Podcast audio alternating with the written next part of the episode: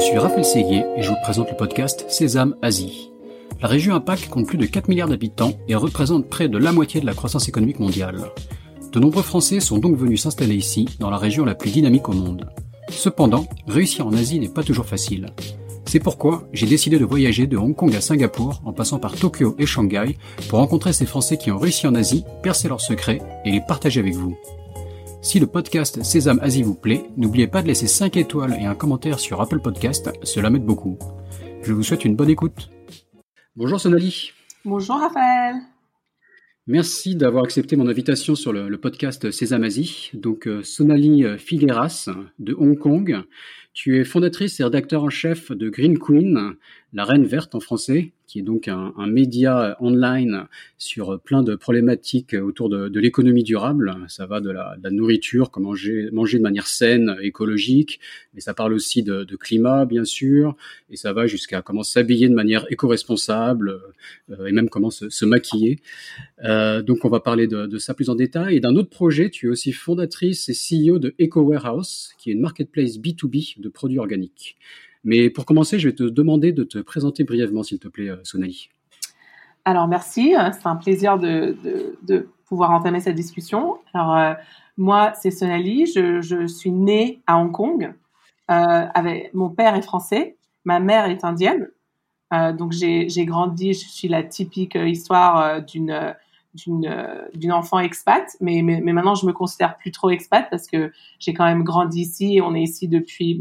enfin, mes parents ils sont euh, ma mère, elle est là depuis les années 70, donc on, est vraiment, on a, Hong Kong, c'est c'est notre euh, c'est notre ville, quoi. Et euh, française hongkongaise avec des, racines indiennes. Voilà, voilà. Bon, donc j'ai un passeport français, je suis allée au lycée français ici. Je, je, vais en France chaque été, enfin sauf sauf l'année Covid bien sûr.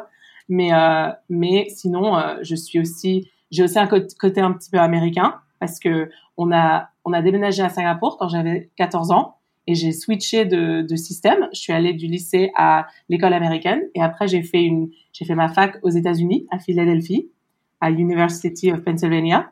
Donc mhm. j'ai, j'ai aussi un accent très américain et c'est vrai qu'en anglais les gens ils pensent que je suis américaine, mais euh, mais oui, mais je suis en fait française. Euh, D'accord, donc un profil très international. Peut-être la, la, quasiment la première personne du podcast à être née en Asie. Ah, excellent. Et voilà, donc, euh, donc voilà, une sorte d'une identité un peu globale, mais, euh, mais euh, bien sûr avec des, des, racines très françaises et indiennes et, et hongkongaises. D'accord. Et avant de rentrer dans les détails, donc fais-nous un peu le, le un, pitch rapide de, de, de, Green Queen et de, et de Eco Warehouse.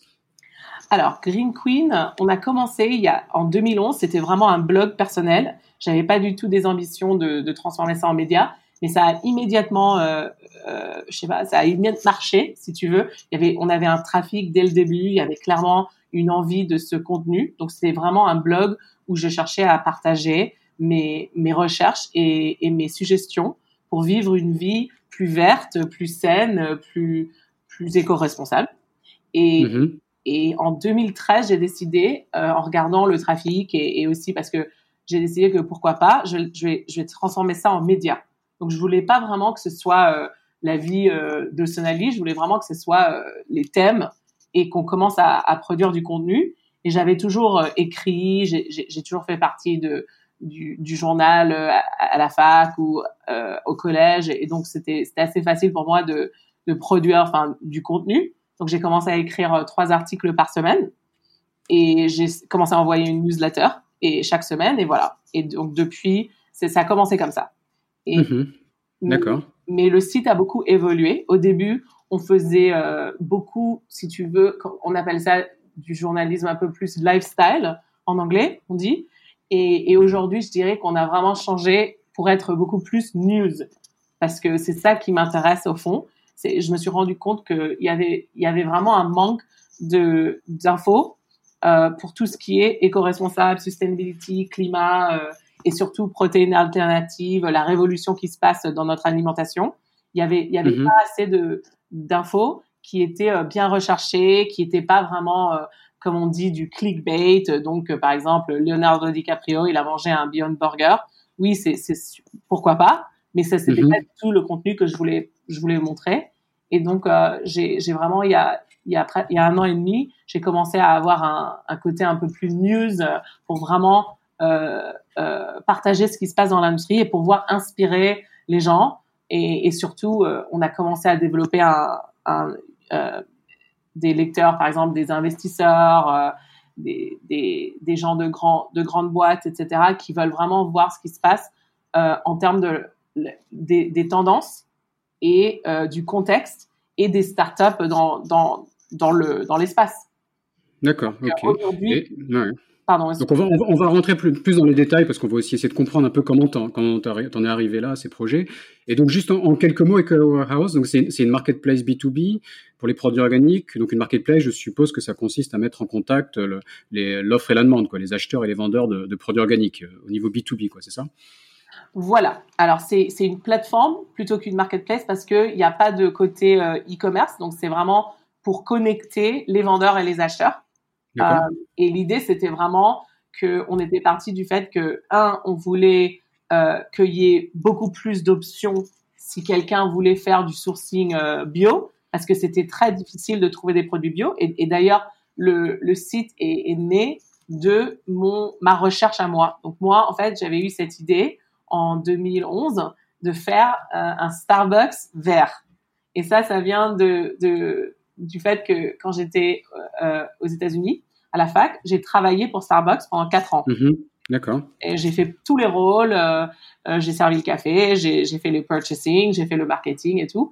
Et euh, je me suis et quand j'ai changé de vie, je me suis dit pourquoi est-ce qu'il n'y a pas un, un, une chaîne de café où tout est vert, c'est-à-dire euh, éco-responsable, euh, euh, sain, par exemple, au lieu de sucre, ce serait du sucre de coco, au lieu de lait, ce serait du lait d'amande, etc. Bon, maintenant, aujourd'hui, c'est mhm. très commun, mais en 2011, mais ça vraiment, mais vraiment vert, quoi. Pas, juste de couleur verte, quoi. Ouais, exactement. C'est pas juste, euh, bien sûr, Starbucks, c'est très vert de ce côté-là, mais euh, et, et, vraiment, donc j'avais écrit un, un, un, business plan et euh, j'avais commencé à, à chercher des, des, enfin, des, des, producteurs et des suppliers. Et je suis tombée sur Alibaba. Donc, avant ça, je connaissais pas. Et, et bien sûr, en 2011, Alibaba, hein, c'était pas euh, le, c'était pas ce que c'est aujourd'hui. C'était, ils avaient même pas fait leur IPO. Donc, euh, voilà. C'était vraiment mhm. un site de, de, de, de, producteurs, de fabricants, surtout en Chine et tout. Et je me suis rendu compte qu'il y avait, euh, il y avait même pas un résultat pour le bio. Et j'ai des, mmh. j'ai des, j'ai des captures d'écran de, de cette époque. Et là, si tu regardais, euh, ça te ferait rire. Parce que bon, bon, le site, il a beaucoup changé, il est beaucoup plus international. Maintenant, maintenant, il y a un sort de, il y a des filtres bio, etc. Il y avait rien. Il y avait absolument rien. Donc, je me suis mmh. dit, bah, c'est un peu bizarre. Euh, j'ai commencé à faire un peu de recherche sur le, sur le modèle d'Alibaba et je me suis dit, euh, il y a vraiment une opportunité. Euh, moi, je pense que le bio, à, à l'époque, je me disais, je pense que le bio, ça va être, euh, ça va être une immense opportunité, un, grand marché. Et euh, pourquoi pas? Pourquoi pas regarder ce côté-là? Et donc, euh, clairement, j'ai abandonné euh, le Starbucks vert vert pour pour passer à, à l'Alibaba du bio. D'accord, très bien. Et donc, pour, pour comprendre un peu plus ton parcours, comment t'en es arrivé là, donc tu nous as dit donc né à Hong Kong, tu as fait des études aussi donc à Singapour, aux États-Unis, c'est ça? Voilà. T'as jamais, jamais vécu en France? T'as jamais travaillé en France? Euh, Si j'ai fait un stage en France euh, quand j'étais euh, quand j'étais à, la fac.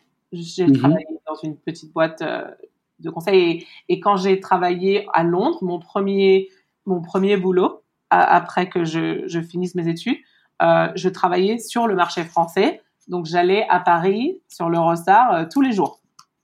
D'accord. Tous les jours. Wow. Et, euh, ouais, tous les jours. Tous les jours. Donc, c'est original, quoi, de, de, communiquer comme ça entre, entre Paris et Londres.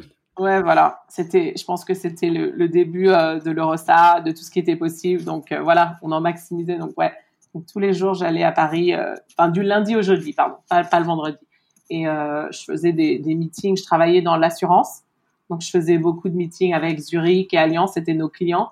Nous, on était une boîte de conseil et le, le but, c'était vraiment de de de dire que c'était à une époque où les brokers comme Aon et Marsh il y avait beaucoup de, de, problèmes, il y avait beaucoup de procès, de trucs, et, en fait, ils faisaient pas bien leur boulot, donc euh, il y avait une opportunité d'être une boîte de conseil pour en fait aller directement aux, grandes boîtes et, et, de faire des analyses de risque pour s'assurer que leur, leur assurance, c'était vraiment qu'ils n'allaient pas essentiellement se faire euh, se retrouver avec des, des claims qui étaient complètement euh, euh, par surprise, si tu veux. Mm-hmm. Donc, donc, on faisait beaucoup, beaucoup de due diligence, beaucoup de, de parler à, au PDG, aux, aux, aux, responsables de finances, euh, pour vraiment comprendre les risques. Donc, c'est un, un super travail, euh, premier travail, parce que ça m'a formé à l'analyse de risque. Mm-hmm. Mm. D'accord. On va, on va essayer d'éviter les anglicismes. Enfin, on, on, m'a fait le reproche pas plus tard qu'hier, donc je voulais éviter, mais, mais on va, on va t'excuser s'il y en a beaucoup aujourd'hui parce que tu as un profil tellement international, mais on va faire une exception. Oui, je parle pas beaucoup en français euh, pour tout ce qui est business, euh, les affaires, etc. Donc c'est vrai que ça me manque des fois les, les mots. Alors je, je sachant, sachant qu'il y a des fois, tu, tu m'as demandé due diligence, comment dire en français, je ne sais pas comment on dit ça en français, donc on va, on va faire au mieux, on va, on va demander aux, aux auditeurs d'être clément.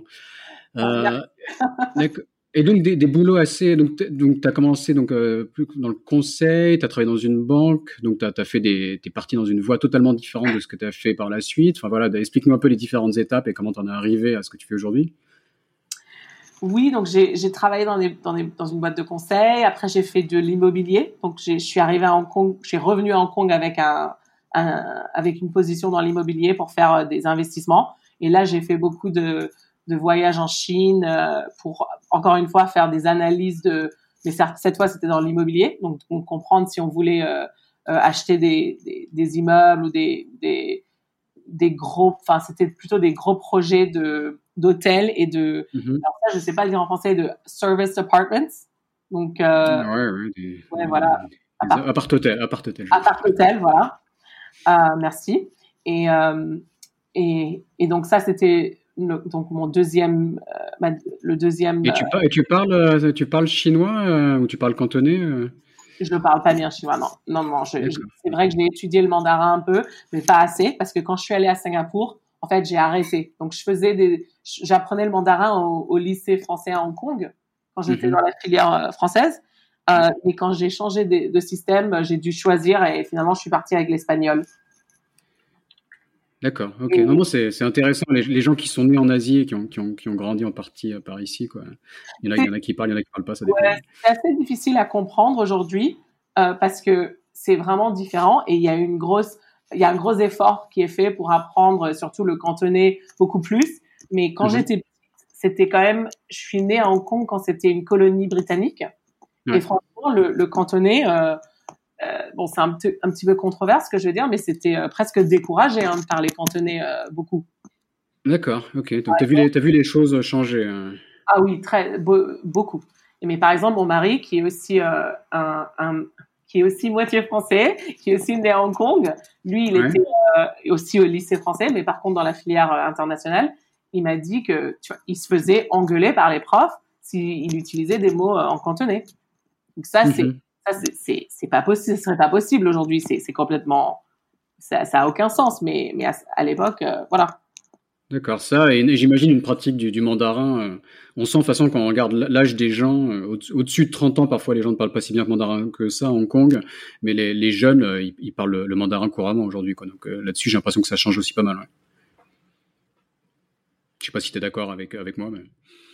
Euh, absolument. Il y, a, eu un gros changement et par exemple, tous les enfants de mes amis maintenant, ils parlent le mandarin, ils apprennent le mandarin, c'est beaucoup plus important. Il euh, faut aussi se rappeler que quand, quand, quand j'étais, euh, tu vois, quand j'étais au lycée, etc., euh, la Chine, c'était même pas, ça avait même pas vraiment ouvert avant 97. Mm-hmm.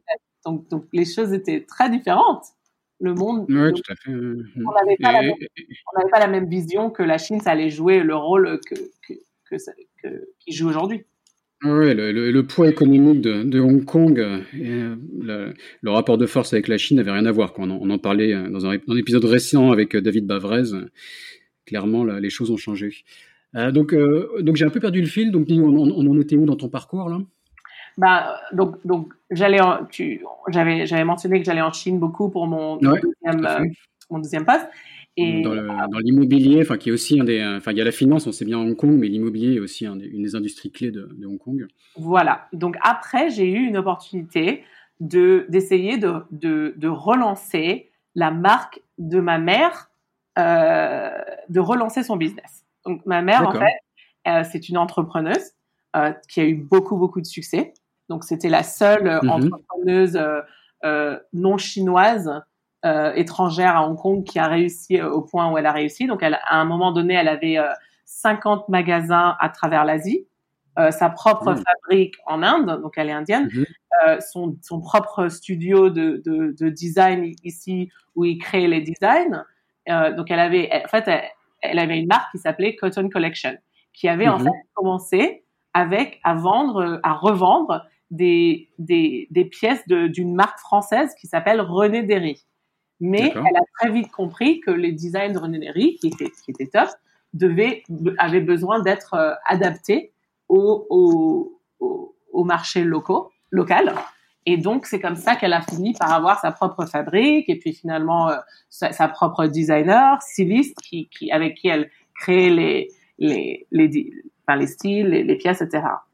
Et, et donc, euh, donc, elle a fermé le business en 96, avant qu'on parte, euh, quand on est parti à Singapour, et pour des raisons qui n'avaient rien à voir avec le business, en fait. En fait, elle avait des grosses, euh, il y avait beaucoup de, de, de grosses boîtes qui voulaient l'acheter, etc. Donc en fait, elle a eu beaucoup de succès, mais pour des raisons personnelles euh, que je vais pas, je vais rentrer là-dedans maintenant, elle a dû fermer le business. Et donc, mm-hmm. elle a dit, écoute, euh, j'ai vraiment envie de recommencer. Est-ce que ça te dit de le faire et tout? Donc, on a essayé de recommencer. On a pris un magasin euh, à Centrale. On a, on est allé voir René Derry à Paris pour recommencer à zéro et, et, et acheter direct bien sûr sans, notre propre fabrique, etc. Donc, donc juste, pour comprendre, donc le, business de ta mère s'est arrêté, les boutiques ont été fermées. Enfin, comment, comment ça s'est passé à ce moment-là? Elle, a, elle, a, fermé toutes les boutiques. Donc, elle en avait 30 à Hong Kong et, et 20 euh, au Japon, en Corée, à Taïwan et il y en avait quelques-unes en Chine. Euh, Et donc, elle a tout arrêté euh, petit à petit. Elle a, elle a fermé sa fabrique. Elle a vendu la fabrique en Inde parce que eh, ça lui appartenait. Le business, il avait super cartonné. Euh, c'était des robes euh, avec des un peu fleuries, si tu veux, euh, et mhm. avec un prix très intéressant. Donc 500, 600 Hong Kong. Elle faisait des pulls pendant l'hiver et tout. Il y avait des magasins partout. Tu demandes à une cantonaise qui a plus de de 40 ou 50 ans dans la rue, si elle connaît Cotton Collection, elle, elle te dira qu'elle elle a sûrement une robe dans son placard. D'accord, ok il y avait vraiment une, ça avait vraiment bien marché. Et euh, donc, je, je, viens clairement d'une famille assez entrepreneuse, je mhm. dirais, et j'ai grandi avec ça. Mais donc, ouais, elle a, fermé le, elle a fermé le l'affaire et mhm. elle a voulu recommencer. Mais je, t'avoue que ça n'a pas du tout marché parce que le, le marché avait complètement changé. Faut, faut, faut comprendre. Il y a, eu une, une, interruption de combien d'années en fait euh? Bah presque 20, ouais, ah ouais. 10 ans. 10 ans. Ah oui, donc c'est quasiment repartir de zéro en fait. Quoi. Enfin, la marque, elle, elle, était encore propriétaire de la marque qui avait peut-être un, peu de notoriété encore, mais pour le reste, c'était.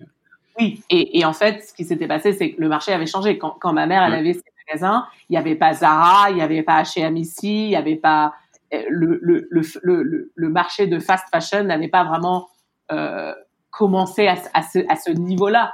Et donc maintenant, mm-hmm enfin en 2008 quand on avait recommencé, on était reparti sur un marché où vraiment il y avait tellement de choix, les prix étaient beaucoup plus euh, plus bas et les, les, les acheteurs de, de, mode, en fait, surtout les jeunes, ils voulaient des trucs euh, pas chers, qui pouvaient changer tout le temps, euh, voilà.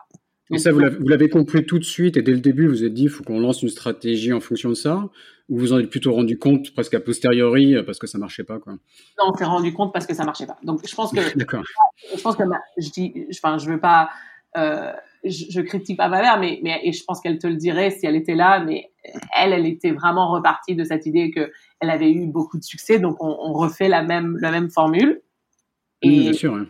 Et en fait, moi, j'ai vite compris que non, mais c'est difficile parce que moi, j'étais vraiment là, euh, j'avais pas les junior, enfin, junior et, et bien, on est très très proches, maman et moi, mais mais bien sûr, elle, elle avait ses idées et et, et, et c'était pas voilà. Donc, enfin, je pense qu'elle, elle, elle, elle, voulait recréer son parcours. Mhm. Donc, on commençait avec Redédéré, et puis après, on allait faire nos propres, nos propres styles, etc. Et, et je t'avoue qu'aussi, il y avait peut-être euh, un côté euh, que la mode, ça, ça me passionne pas de la même façon que ça passionne ma mère. Euh, ma mère est, est quand même quelqu'un qui, elle, elle, a beaucoup de glamour. C'était, euh, elle a, elle a été mannequin au Japon. Euh, elle a, elle a marché pour Yves Saint Laurent. Enfin, tu vois, c'est, c'est totalement ce, ce monde. Et moi, je suis mhm. euh, ouais, je suis plutôt, je mets des baskets, je suis pas du tout euh, à la mode et tout. Donc peut-être qu'il y a ça. Enfin, je pense que s'il y a aussi ce côté-là.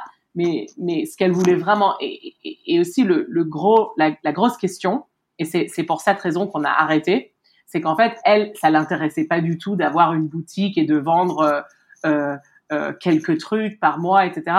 Qui peut être. Voilà, elle voulait faire, elle voulait recommencer avec une chaîne, avec avec euh, avec plusieurs magasins, etc. Et, et, vraiment construire une, reconstruire la marque plutôt que d'avoir une boutique qui est vraiment un, autre parcours. Et c'est un parcours très bien. Mhm. Et je pense que parce que moi je vais proposer euh, pourquoi euh, tu sais maman je peux aller à Las Vegas. Las Vegas c'est là où il y a un gros salon pour la mode, surtout la mode pas chère. Euh, et, et, moi, je suis plus dans les startups, moi je connais plus le CES, mais il y a plein de salons à Las Vegas.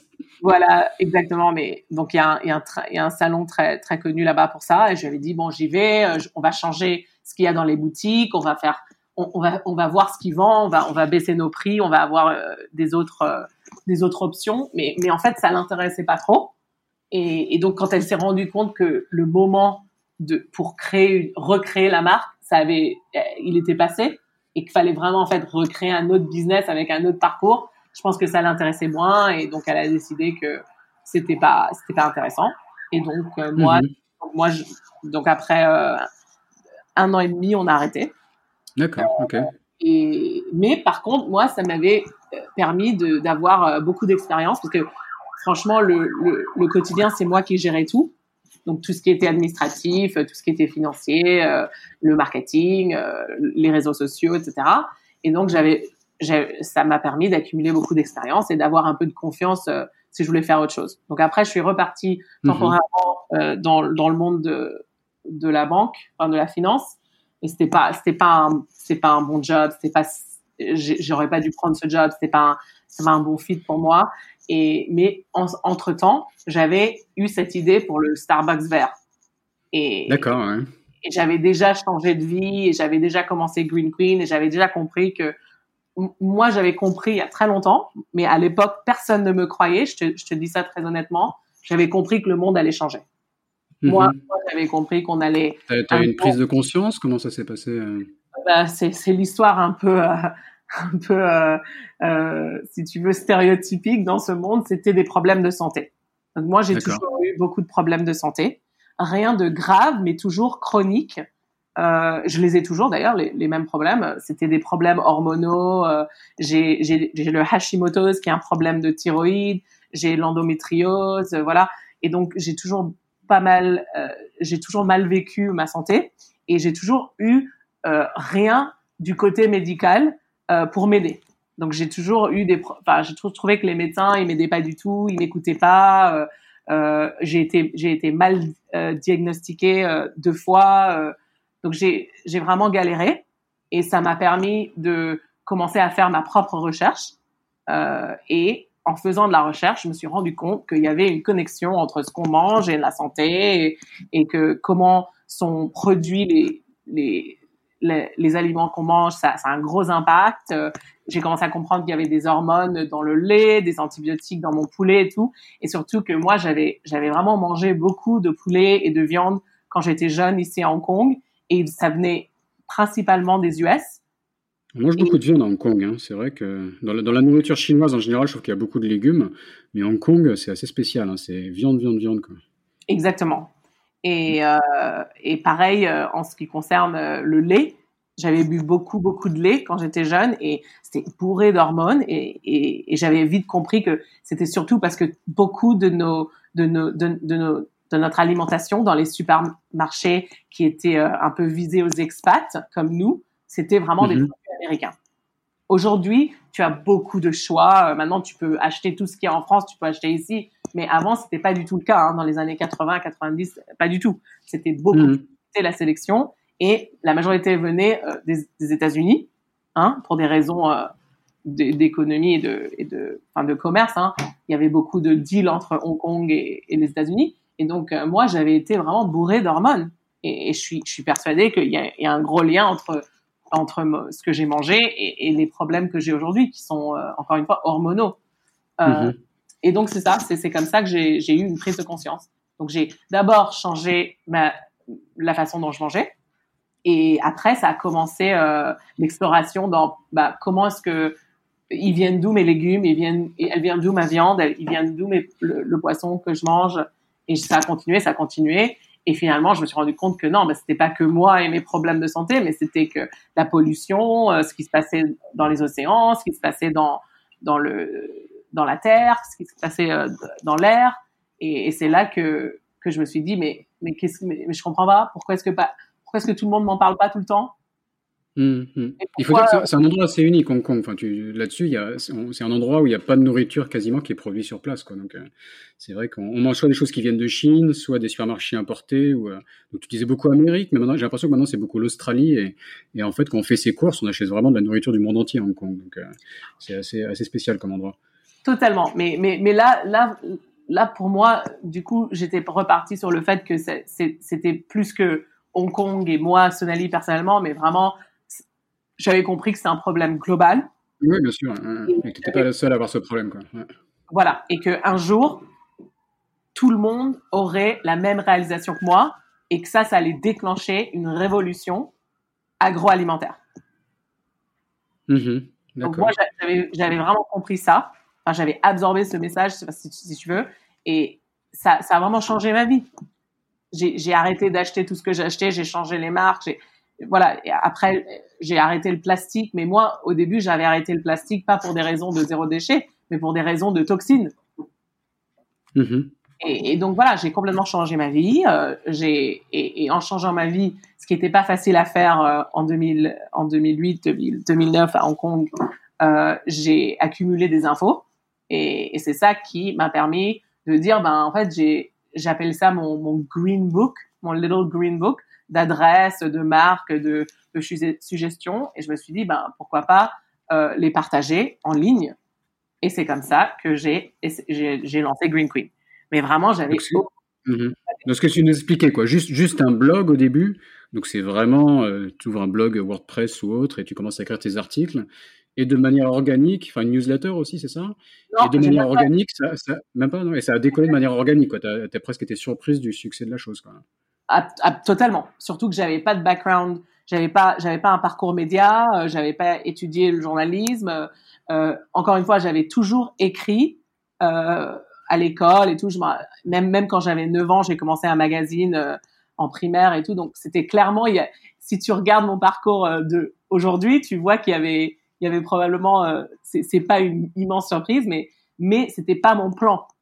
Euh, Donc mhm. j'ai et, non, il y avait pas, il y avait pas de newsletter, il y avait pas de page Facebook au début. Hein, J'avais même pas compris ça. C'était juste un site, mais par contre, il y avait des infos assez importantes et j'étais vraiment la seule à partager ces infos et à, à, à donner, enfin, à, à, à, mettre un spotlight sur ces, sur ces, ces tendances et ces, ces news, etc. Et donc, euh, euh, je pense que ce qui s'est passé immédiatement, c'est que j'étais la première à sortir dans, en, dans, dans les résultats de, de, recherche de Google. Et c'est ça qui m'a permis d'avoir du trafic. Et sur, sur Hong Kong, enfin déjà à l'époque, dès le début, vraiment centré sur Hong Kong. Et aujourd'hui, où est-ce que tu en es de ton audience quoi? Ça se passe où le... Alors aujourd'hui, c'est beaucoup plus global. Donc, dans, et surtout en, 2020, euh, on a, il y a eu le Covid. Et, et donc, on a, on a dû arrêter toutes nos activités euh, en personne. Donc on avait, on faisait beaucoup de, on avait des séries d'événements, etc. Et franchement, on a tout arrêté et on a décidé de se focaliser sur le contenu et aussi se focaliser beaucoup sur la protéine alternative que, que je pense est une opportunité extrêmement importante pour le monde et pour euh, le, le, la, enfin, le, la bataille du climat. C'est alt, protein, c'est ça en anglais là. Je ne savais pas ce que c'était. En préparant, j'ai été vérifier. Je me qu'est-ce que c'est? Donc, les protéines alternatives. Vas-y, explique-nous.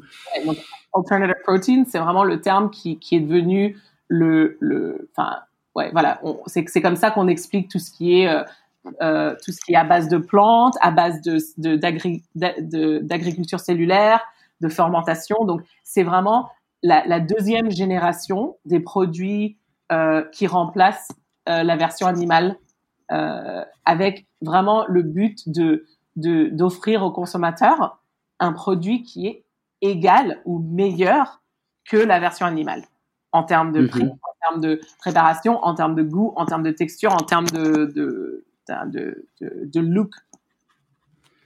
Et ça, et ça t'y croit même en termes de goût et de texture? Enfin, on, y est déjà ou ça va venir? Je pense qu'il y a, il y, a certains joueurs, il y a certains joueurs qui y sont. Euh, je pense que Impossible Foods, euh, c'est vraiment, ils ont vraiment euh, craqué le, le, le, le, le steak haché, le, le, burger. Hein. Euh, moi, j'ai mhm avec des gens euh, plusieurs fois dans des événements ou, juste dans ma vie personnelle ou, j'ai été à des, beaucoup de salons, etc. où tu, tu fais manger ça à quelqu'un, 90% euh, du temps, ils ont aucune idée qu'ils mangent pas de la viande. Donc, on, y est arrivé. Sur et, pour, et pour un coût, en termes de coût, par contre, est-ce que ça, ça, reste plus cher que la viande ou, euh, ou c'est juste que c'est vendu dans les restaurants comme, un, comme quelque chose de premium Ça s'en est où là? Non, non, maintenant, euh, euh, Impossible Foods, tu peux l'acheter à Park and Shop ici, tu peux l'acheter dans les supermarchés, Beyond Meat aussi, et franchement, les prix sont, ils sont à peu près au même niveau et peut-être un peu moins que euh, un, morceau de viande de haute qualité. D'accord, ok. Mais bon, techniquement, ça pourrait, si c'est de la plante, ça pourrait être super cheap, j'allais dire, ça pourrait être pas cher du tout, quoi. Bah non, parce qu'il y a un gros coût de, de research and development. D'accord, ok. Produit et, et jusqu'à ce que les, les ces, ces, ces, ces, marques euh, peuvent euh, s'étaler partout dans le monde et vraiment croître et avoir le, le, le, scale pour pouvoir vraiment réduire leur prix, ce qui est déjà en train de se passer. Hein. On, on, a fait un, on a un article de cette semaine, euh, Impossible Foods, ils viennent de réduire leur prix par 20%, et c'est la troisième fois qu'ils réduisent leur prix dans les dans en, dans dans 12 mois. Donc c'est quand même ça avance, ça va vite. D'accord, ok, parce que c'est vrai, c'est vrai que la, la, les protéines animales et le, le bœuf en particulier, on, on, le rappellera jamais assez, c'est assez dément quand on regarde un, graphique qui compare les différentes sources de protéines et on voit le bœuf qui, qui représente, c'est quoi, c'est le, c'est euh, deux, trois, quatre fois plus que le porc en termes d'empreinte carbone, quoi. C'est dément. De... Absolument. Et, et, j'aimerais faire un point là-dessus, c'est que Green Queen, quand j'ai commencé, je faisais des suggestions euh, pour la viande, pour le poulet. Euh, je disais euh, par exemple sans antibiotiques, sans hormones, la, la, la, le poisson sustainable. Mais franchement, en 2016, j'ai j'ai re-regardé toute la recherche et j'ai vraiment, je me suis dit non, là, faut changer. Je suis mm-hmm. d'accord.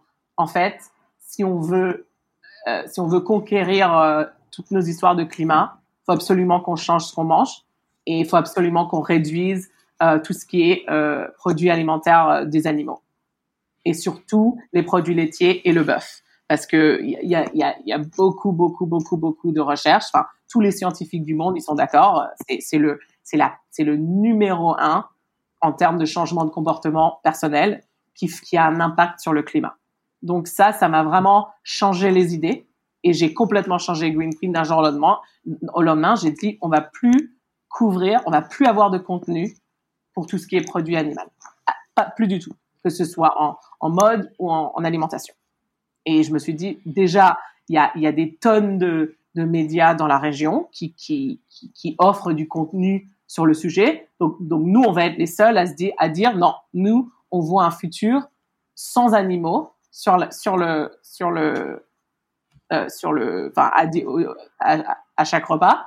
Dans, notre assiette, quoi. on, va, on va quand même garder des animaux sur Terre, mais dans notre assiette, c'est ça? On va avoir d'animaux sur notre assiette, exactement. Et on va, on, va réduire à un point où c'est quelque chose de très, très euh, une fois de temps en temps. Mmh d'accord. Et justement, le, le, changement de le changement de conscience, tu le vois comment Tu es, assez active sur la scène de Hong Kong, bien sûr, euh, tout ce qui est, tout ce qui est zéro déchet, tout ce qui est la mouvance verte. Moi, j'ai l'impression qu'en France, ça commence à changer j'ai passé pas mal de temps en France l'année dernière et je voyais que les, grands groupes font de plus en plus de, RSE, quoi, de, responsabilité sociétale. Je voyais de plus en plus de, de start-up euh, écolo de, différentes manières. Euh, il y, a, des porte-paroles. Euh, je ne sais pas si tu, dois connaître Jean-Marc Jancovici. J'ai l'impression qu'il devient de plus en plus connu en France et qui porte des, messages sur l'énergie, sur le climat, etc. Donc j'ai l'impression qu'il y a une réelle prise de conscience en France. Comment, comment tu vois ça, plus à Hong Kong et en Asie, toi? Ben, je pense que c'est une prise de conscience qui se passe euh, globalement. Euh, donc en France, ça, ça pas. Euh, chaque pays a ses, a ses propres sortes de, de contextes, mais globalement, il y a un, absolument un changement d'attitude. Et je pense que ça vient de... Il y a plusieurs raisons pour ça.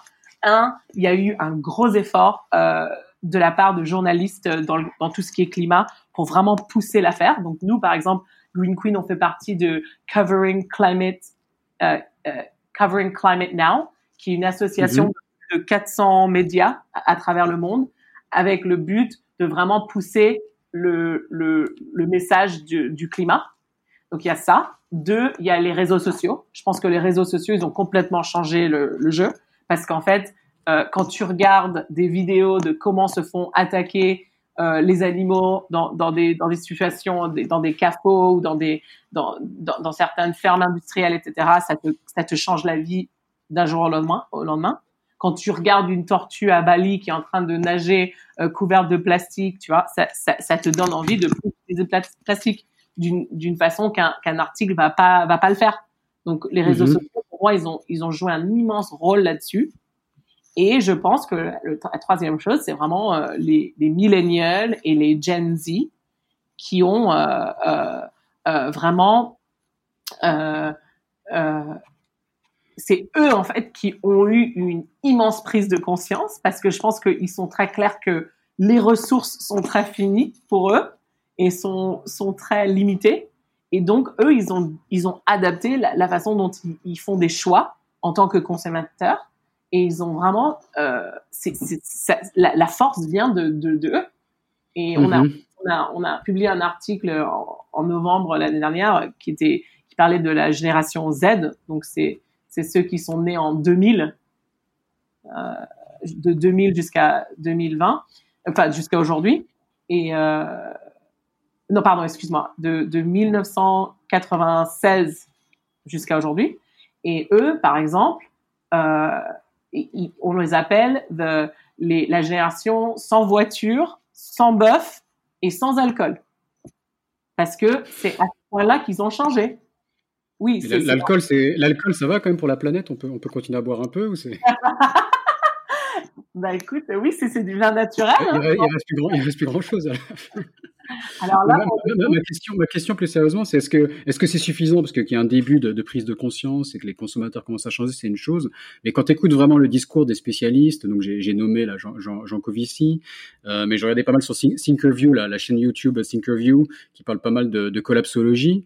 Et parfois on sort de là en mode, voilà, les, les efforts qu'on peut faire, euh, économiser trois sacs plastiques, manger moins de bœuf, c'est bien, mais on a l'impression que face à la tâche qui nous attend et euh, mécanisme qui est déjà enclenché, je veux pas dire qu'il est déjà trop tard, mais que voilà, il faudrait faire beaucoup beaucoup plus, quoi. Donc euh, concrètement, qu'est-ce qu'il faut faire? Bah écoute, oui, je, je comprends totalement cette, cette vue, mais mais bah déjà un moment dans la vie où je, je note que les gens ils ont une immense prise de conscience, c'est quand ils ont des enfants eux-mêmes, hein. parce que mm-hmm. c'est de, te dire ah ben ça sert à rien, moi j'ai rien, j'ai pas besoin de faire des, des efforts parce que bon, on est tous euh, foutus si tu veux. Mais voilà, ça c'est c'est certainement une attitude qu'ont certaines personnes. Mais une fois que tu as un enfant que tu as amené dans ce monde et que tu te dis ben non bah mon enfant j'ai envie qu'il ait quand même une euh, qu'il ait une vie euh, une vie belle, qu'il puisse mm-hmm. profiter du monde naturel etc. Là, là, là, par contre ça, ça te motive hein donc déjà, il y a ça. Mm. Et, je pense qu'il y a aussi beaucoup de gens qui sont dans, du, qui ont un peu, et ça c'est un peu l'esprit euh, startup, Silicon Valley, euh, technologie, qui se disent non mais nous euh, les êtres humains, on va on va utiliser la technologie et on va utiliser nos, nos cerveaux et on va on va innover les solutions. On va tous aller sur Mars avec Elon Musk, donc c'est pas grave faire la fête sur Mars avec Elon Musk. Là, là, pour le coup, je suis pas complètement euh, euh, vendue hein, sur cette idée, mais, mais le, mon, mon message, c'est vraiment que oui, qu'il y a, il y a tout un, un sorte de les, optimistes qui, qui, qui, croient vraiment que la technologie va nous sauver. Et, et je pense qu'il y a, il y, a, il y a raison d'être optimiste. Mais c'est vrai que mhm. c'est vrai qu'il y a aussi raison d'être déprimé. Et je pense que moi, si je faisais pas le travail que je faisais, parce que par naturellement, je suis quelqu'un d'assez euh, cynique et d'assez euh, encore une fois, qui, qui, fait beaucoup de recherches et qui, qui lit beaucoup de, de, news, etc., je serais assez déprimée, hein, franchement. Donc, donc pour moi, mhm. c'est très important que je sache que ce que je fais tous les jours, c'est quand même, c'est mieux que rien. Euh, D'accord, ok. Voilà, donc, donc, voilà. Non, non, mais c'est bah, super ce que tu fais, c'est déjà, déjà énorme. Hein. Euh, et, pour, et, pour, comprendre un peu plus, moi je suis curieux sur le côté un peu plus, entre guillemets, business de, de Green Queen. Euh, comment ça marche? Donc c'est un média en ligne Comment est-ce que ça gagne de l'argent? Tu travailles, donc tu as des employés, tu travailles avec des gens en freelance aussi pour faire du contenu. Euh, tu peux nous expliquer un peu voilà le, modèle économique, peut-être le nombre de visites? Je ne sais pas s'il y a des chiffres que tu peux communiquer sur la, taille du média. Totalement. Donc on a on a à peu près 400 000 euh, visites par mois, je pense. D'accord. Entre 400 et 500. Maintenant aujourd'hui notre audience elle est assez globale. Hein. Euh, donc, elle a complètement changé en 2020 parce qu'on s'est focalisé sur notre contenu. On a décidé de, de, de, reporter sur des news un peu plus internationales, mais, mais vraiment avec un, un, une identité euh, en Asie. Donc, donc, on est vraiment le site Asie pour tout ce qui est protéines alternatives et, et, et, et sustainability. Mais franchement, euh, on, on, fait aussi des, des reportages sur, sur, ce qui se passe euh, dans le reste du monde si c'est si c'est euh, important pour enfin, si ça rentre dans notre, euh, si tu veux, notre, euh, notre vision éditoriale. Voilà. Mm-hmm. Euh, en termes du business, du côté business, Green Queen, bon, c'est une média. 95% de ce qu'on écrit, c'est de l'éditorial. Ça veut dire que c'est pas, c'est pas payant. Et on est très clair sur ce qui est payant. Donc, on se fait. Il y a certains, il y a certains articles où on se fait payer. Donc ça, je, t'avoue que moi, j'avais, j'avais pas lancé Green Queen pour. Du public, public reportage, c'est ça, ce type de, ce type de contenu. Ok, très bien. Et ça, c'est ce qui a toujours marché. Donc, on a mhm. toujours, dès le début, enfin, dès 2013, j'ai commencé à avoir des marques qui m'écrivaient en me disant, euh, est-ce qu'on peut avoir ton, ton, ton kit média? Euh, Moi, ma première question, c'était, euh, mais c'est quoi un kit média? Je sais pas. Donc, j'ai dû. J'ai dû vraiment regarder.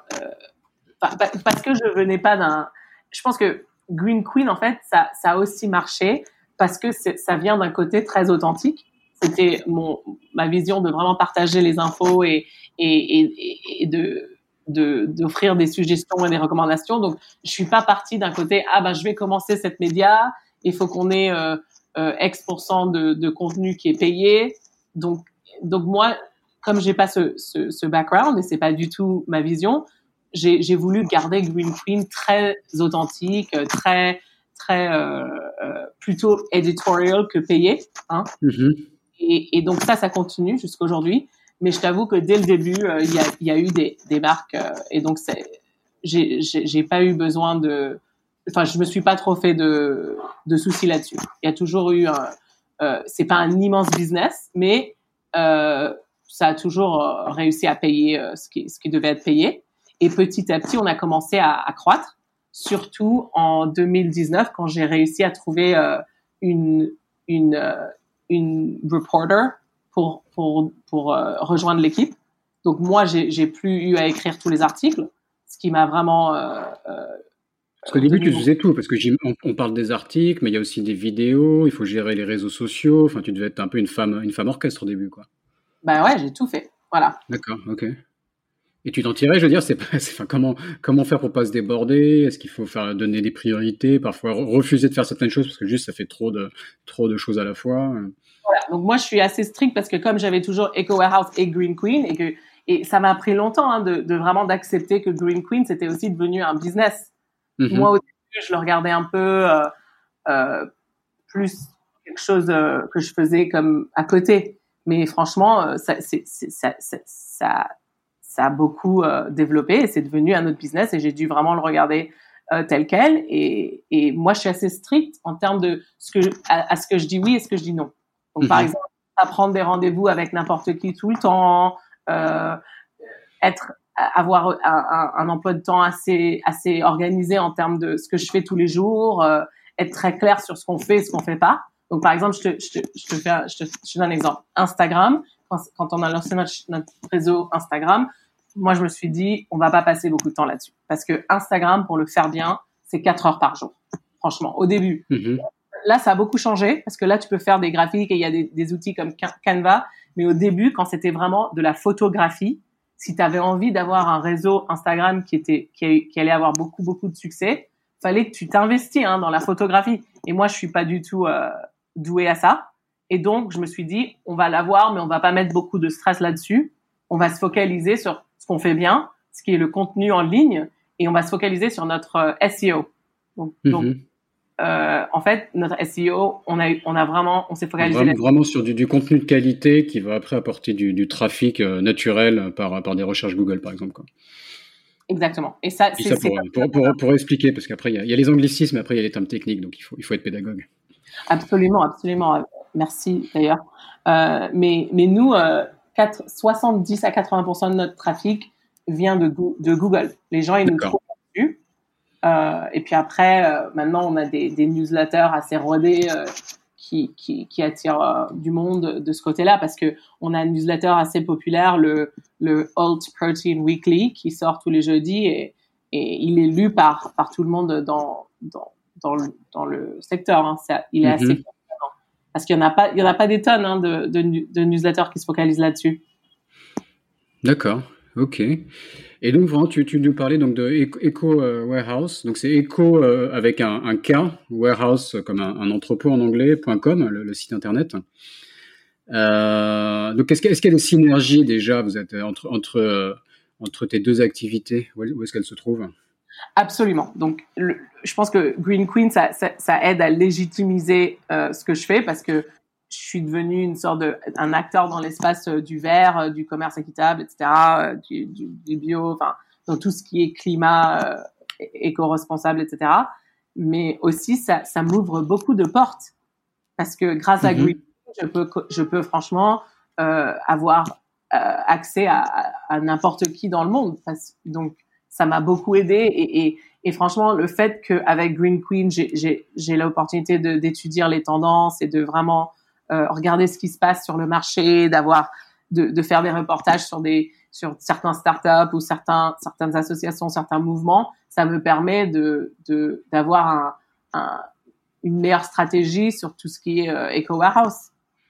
Mais, mm-hmm. mais d'un autre côté, c'est des business complètement différents. Et eco warehouse, c'est vraiment un, un business technologique et surtout qu'avec ma cofondatrice, euh, qui, qui n'est plus elle est plus là, mais, mais on a travaillé ensemble pendant cinq ans. Euh, on a, on a essentiellement, euh, on a des, on a, comment tu dis, on a, créé le site de zéro. D'accord, ok. Parce que à l'époque, il n'y avait pas des trucs, euh, enfin, il n'y avait pas des softwares que tu pouvais. Il n'y avait pas d'espèce de, de, template qui permettent de faire ce type de. Pas, pour, pas pour le B2B plateforme. Surtout que nous, qui est super important à comprendre, c'est que Ego House, c'est que pour les produits certifiés bio et c'est tout vérifié par nous. Donc ça, c'était une, une logique qu'on a dû créer nous-mêmes. Vérifier les certifications des produits, c'est ça? Voilà. Donc, donc tu avec, peux pas... avec des niveaux de complexité. Enfin, je ne sais pas dans quelle mesure tu es sur l'Asie ou, ou, assez global, mais de ce que je comprends en Asie, par exemple, le marché chinois en termes de, de certification bio, je crois qu'ils sont assez, assez tatillants pour faire rentrer des produits étrangers euh, en Chine. Enfin, c'est un, un, un, point assez épineux, ça, non? Oui. Donc tu peux pas, tu peux pas vendre tes produits en Chine qui sont déjà certifiés bio par, par exemple, l'Union européenne. Donc, mm -hmm. imaginons que tu as le drapeau vert sur tes produits tu ne peux pas montrer le drapeau vert, tu dois mettre une étiquette dessus, à moins que tu aies euh, fait une application pour la, la, la marque bio chinoise. Mm, Donc c'est mm. assez protectionniste. Mais par contre, si tu, as, si tu as réussi à avoir la marque bio chinoise, alors là, à ce moment-là, tu peux montrer tous tes labels bio. D'accord. Et donc, comment lancer la mécanique quoi? Donc, une plateforme comme ça, on, disait que c'était euh, se faire se rencontrer les vendeurs et les acheteurs.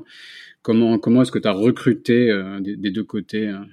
bah, C'est ce qui est c'est ce qui est d'ailleurs une des choses les plus difficiles parce oui. que tu as, deux deux groupes à recruter au lieu oui. que juste un, au lieu de juste un. Et, et franchement, on a commencé avec à offrir des des des subscriptions gratuites à nos vendeurs euh, pour pour la première année, parce que normalement on leur fait payer, euh, et on a réussi comme ça.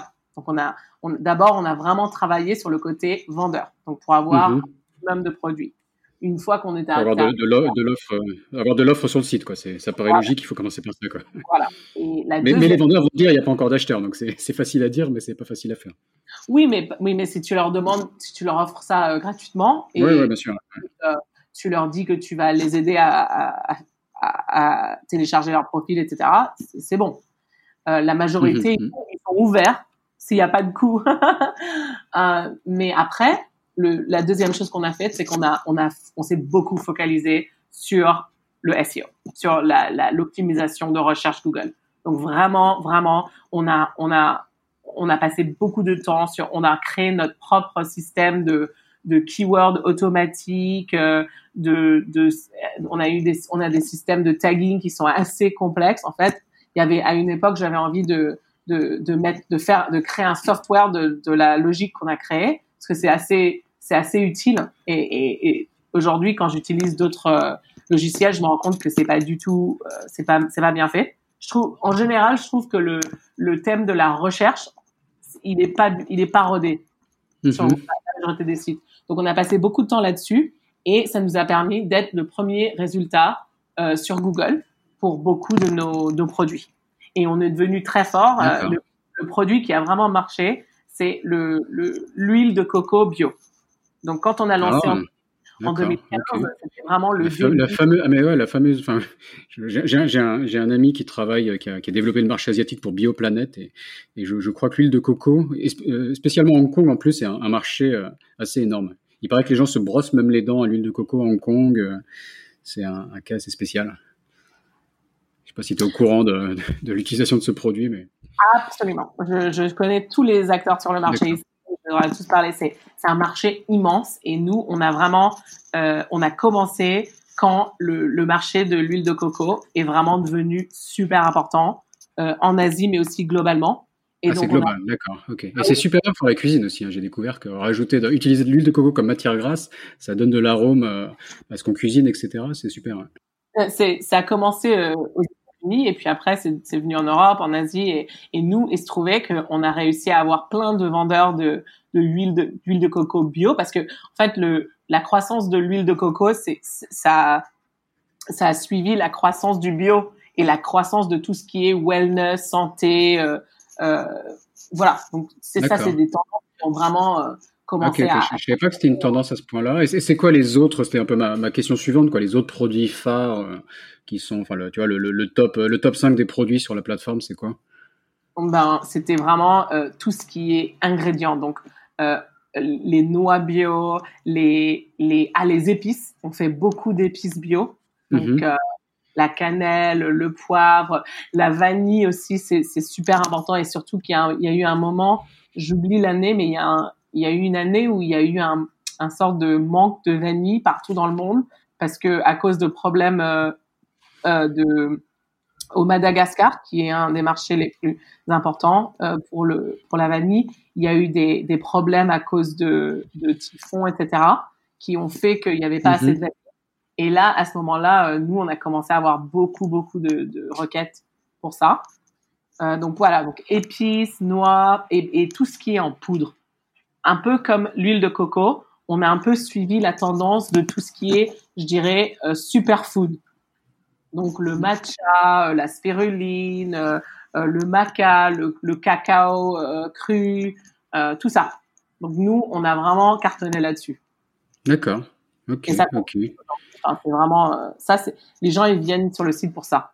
Et avec une logique uniquement de plateforme, quoi. Il n'y a pas, y a pas la tentation de passer l'étape d'au-dessus, qui serait de permettre les transactions entre les, entre les acheteurs et les vendeurs. Alors, heureusement que tu me demandes, tu me poses cette question parce qu'en fait, ça, ça avait toujours été mon goal bon, j'avais toujours eu envie de transformer le site de plateforme à en marketplace, mais le problème c'est que euh, quand, quand, quand, on était prêt à faire ça, c'est là où j'ai perdu ma cofondatrice. Elle a dû rentrer aux États-Unis pour des raisons personnelles et c'était pas du tout planifié. Et malheureusement, moi, j'étais, euh, enfin, malheureusement, euh, moi, j'étais enceinte et j'avais de huit mois et elle est partie Et six, semaines après, j'ai accouché et je me suis retrouvée avec deux business et, pas beaucoup d'aide. Et donc voilà. Donc j'ai dû faire tout, tout, le possible et un bébé. Donc j'ai dû faire tout, tout possible pour vraiment sauver les deux, les deux boîtes et, continuer. Par exemple, j'ai pas, j'ai pas du tout eu de congé de maths et tout. Et donc ça, ça m'a vraiment freiné. Et, et donc ça m'a pris. Euh, et après, j'ai voulu euh, chercher un nouveau cofondateur ou une nouvelle cofondatrice, mais il se trouve que c'est c'est un nouveau cofondateur qui est un Français en fait. Euh, et, et, nous maintenant, on, repart sur. En fait, on va lancer un, nouveau site et en fait, on se focalise maintenant sur le packaging. En fait, on a toujours eu du packaging sur le site Eco Warehouse, donc tout ce qui est euh, compostable, biodégradable, etc recyclé, etc. Et maintenant, on va, on va dédier tout un site là-dessus et ça va être de, de l'e-commerce. Parce que le problème avec notre plateforme Eco Warehouse, c'est que le logiciel, il est, il est un peu vieux. Il faudrait qu'on mette beaucoup d'investissement pour, pour le transformer en, en, en e-commerce. Mhm. Parce que justement, c'est pas un template. On a, on a tout construit euh, de zéro.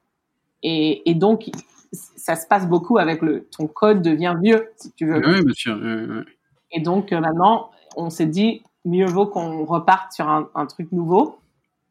Et on pense que le packaging, c'est un, un endroit, c'est un, un secteur super intéressant parce qu'il y a, y a aucun, il n'y a pas d'endroit pour, pour faire du sourcing de packaging vert qui a été vérifié, certifié, etc.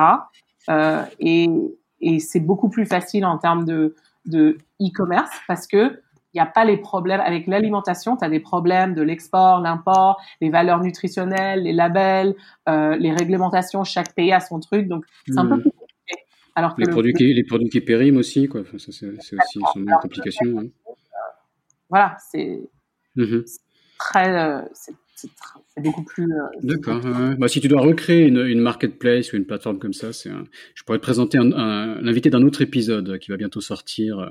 C'est Jackie Chang qui a fait euh, Paris euh, Fashion Shops, qui a fait sa propre sa propre solution technique et qui, qui, nous parlait aussi de la de la, la start-up française très connue Miracle, mais qui, qui a levé beaucoup ah d'argent, mais mais je sais pas, tout le monde peut pas forcément travailler avec eux en termes de, de coûts, etc. Donc, euh, Par exemple, Miracle, c'est beaucoup trop cher pour, pour quelqu'un comme ouais, bah, c'est plus pour la Fnac que pour vous, j'imagine bien que. Ça, on, a, tout regardé, euh, on a et, et c'est intéressant. Et, comme tu dis, il y a beaucoup qui se passe euh, en Europe. On a regardé les trucs comme Encore Vent, non Encore Store, pardon, et, et leur leur leur, Améri leur, leur la version américaine qui est Fair, écrit comme le mot Fair en français, mais en anglais. Ouais, donc, donc voilà, donc il y a plein de marketplaces maintenant qui essayent de, de, de travailler dans ce monde de B2B. Euh, et, et, franchement, euh, si, si, tu regardes les, les, les dates, euh, le, B2, le commerce B2B en ligne, il vaut 10 à, à 30 fois ce que vaut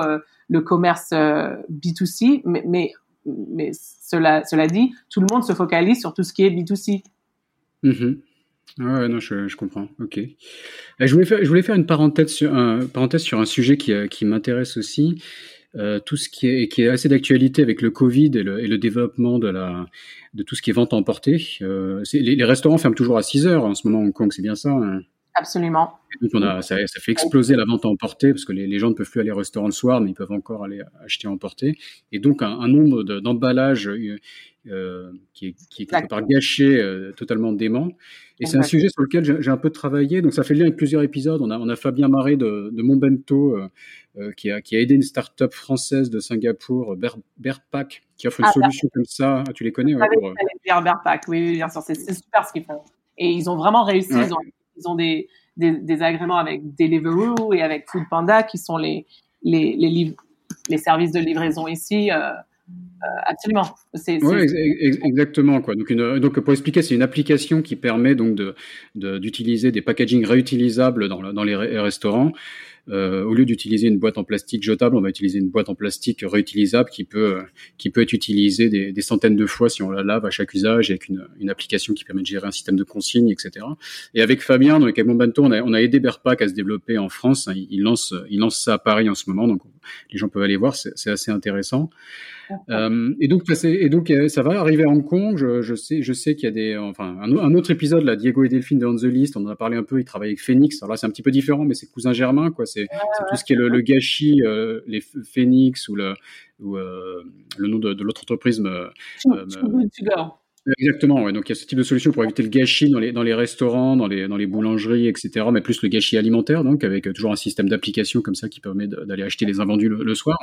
Est-ce que, est-ce que ça, c'est des choses que tu vois se développer Tu vois, à Hong Kong, moi je me disais, quand, quand on voit le, voilà, tout ce gâchis avec la, vente emportée qui est, qui est hyper courante et qui maintenant s'est amplifié par le Covid, où est-ce que, est-ce que ça en est? Est-ce que la prise de conscience, elle arrive là aussi?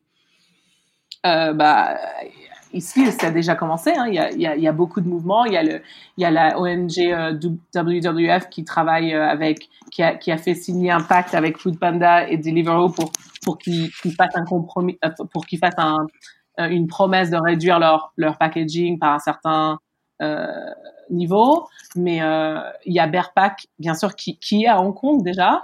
L'autre jour, on a fait un article sur Food Panda qui a qui a réussi à, à se connecter avec un recycleur euh, local pour collectionner euh, euh, tout ce qui peut être recyclé, donc leurs mhm. paquets qui peuvent être recyclés, mais en même temps, euh, c'est pas ça, c'est vraiment pas euh, que Hong Kong, hein, c'est partout à travers l'Asie. pour moi, le, le, changement de comportement en termes de, en fait, c'est, c'est ça, ça, fait partie. Le Covid, ça a accéléré des tendances dans le mouvement dans le monde de, de la gastronomie, qui est qu'en fait, tu as, les restaurants, pour moi, très, très, très luxe, qui vont, qui vont continuer. Et ça, c'est les restaurants où tu y vas parce que tu vas pour le service, l'ambiance, tu vas parce que tu veux l'expérience. Et ça, ça mhm. va continuer.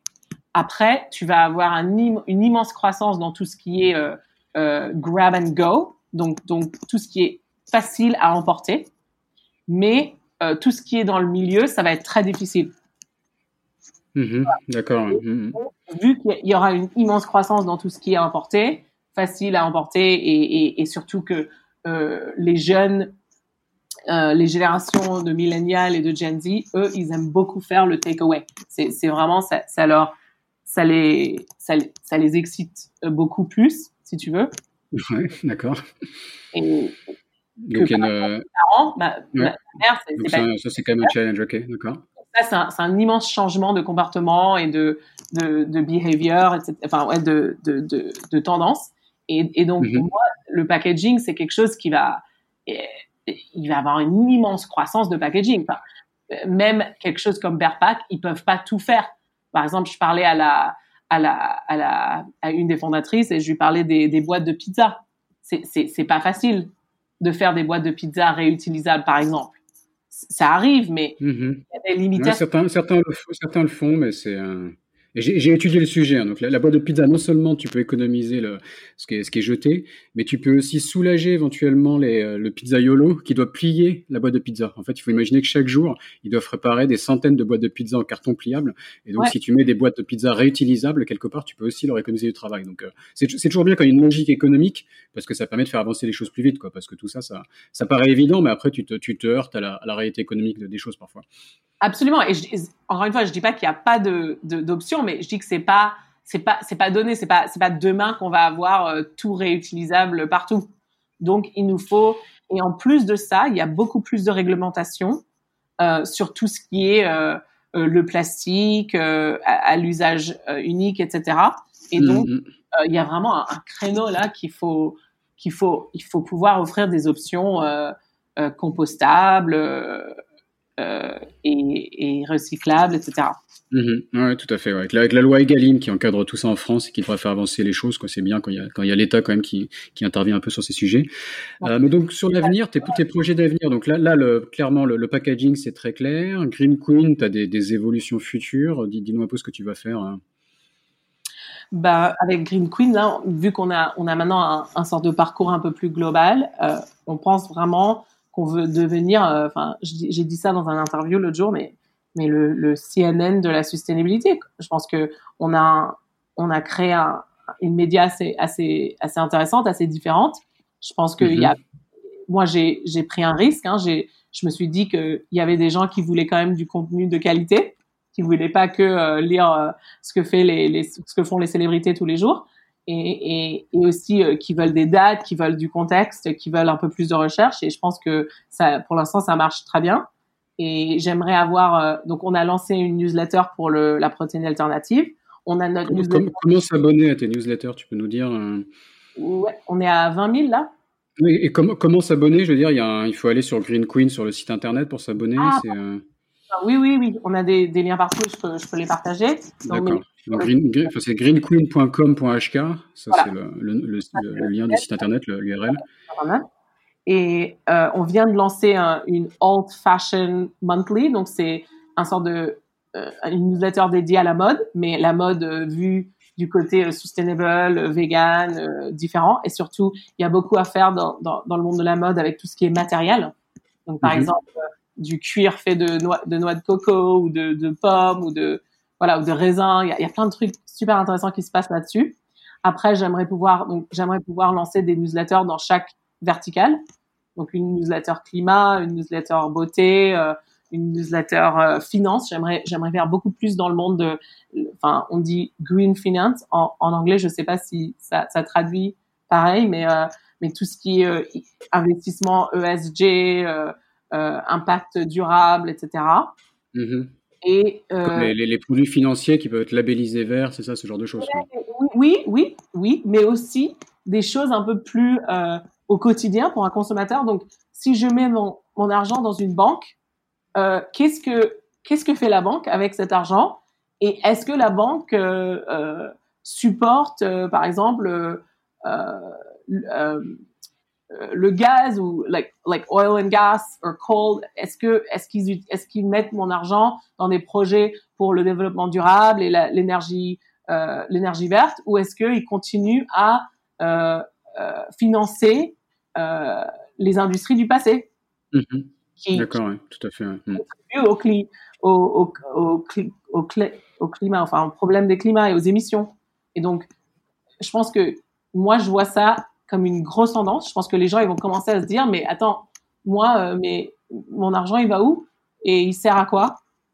Et justement, aujourd'hui, on, vient de publier un article sur une banque euh, en, Floride qui est une banque euh, pro-climat. Donc, tout ce qu'ils font, avec ton argent et tes savings et tout ça, c'est dédié à, diminuer les conséquences de la crise de climat. Mhm.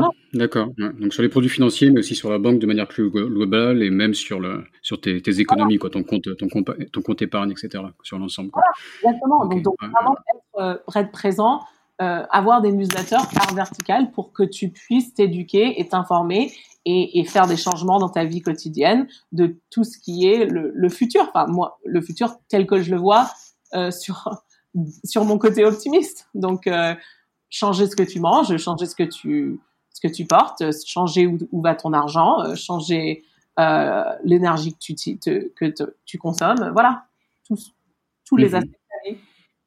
Que ce soit le zéro déchet, le sans plastique, euh, le, le plant-based, euh, voilà. D'accord. J'ai trouvé le lien. Je, je m'inscris sur la newsletter pendant qu'on se parle. Comme ça, ça sera fait. Ça sera fait je vais pas oublier. Et on arrive, on arrive presque à la fin de, de cet entretien. Euh, Est-ce que tu as une astuce à partager pour finir sur, sur comment euh, hacker, euh, hacker l'Asie euh, ou hacker Hong Kong ou, même hacker, je sais pas, la planète, vu qu'il est aussi question de sauver la planète? Alors, je commence avec la planète quand même parce que je suis Greenpeace. Soyons je pense que pour hacker la planète, j'aime bien cette expression, euh, commence avec le plus petit truc. Ne te dis pas ah faut que je fasse 100 trucs sinon je suis pas verte. Faut, faut même un petit changement de comportement. Moi je pense que ça ça, ça a beaucoup de valeur. Donc ne sois pas intimidé par la la hauteur des choses et commence petit. Donc ça, c'est mon hack pour la, pour la planète et pour le climat. Euh, en ce qui concerne être en Asie, moi, je dirais, c'est très important de s'entourer de gens qui sont locaux. C'est-à-dire de- d'avoir des amis qui sont pas que ton, ton monde d'expat. Je pense que tu c'est très facile à Hong Kong, je trouve, d'arriver et, et de te planquer, que ce soit qu'avec les Français ou qu'avec les Américains ou qu'avec les Australiens. Les groupes, ils sont très accueillants et c'est facile de se faire des amis tout de suite et, et de rester dans ce réseau.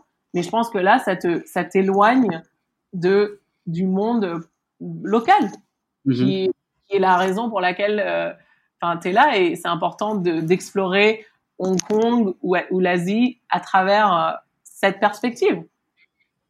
Et oui, tout à fait. pour moi, c'est super important de, de t'entourer d'une de, variété de personnes.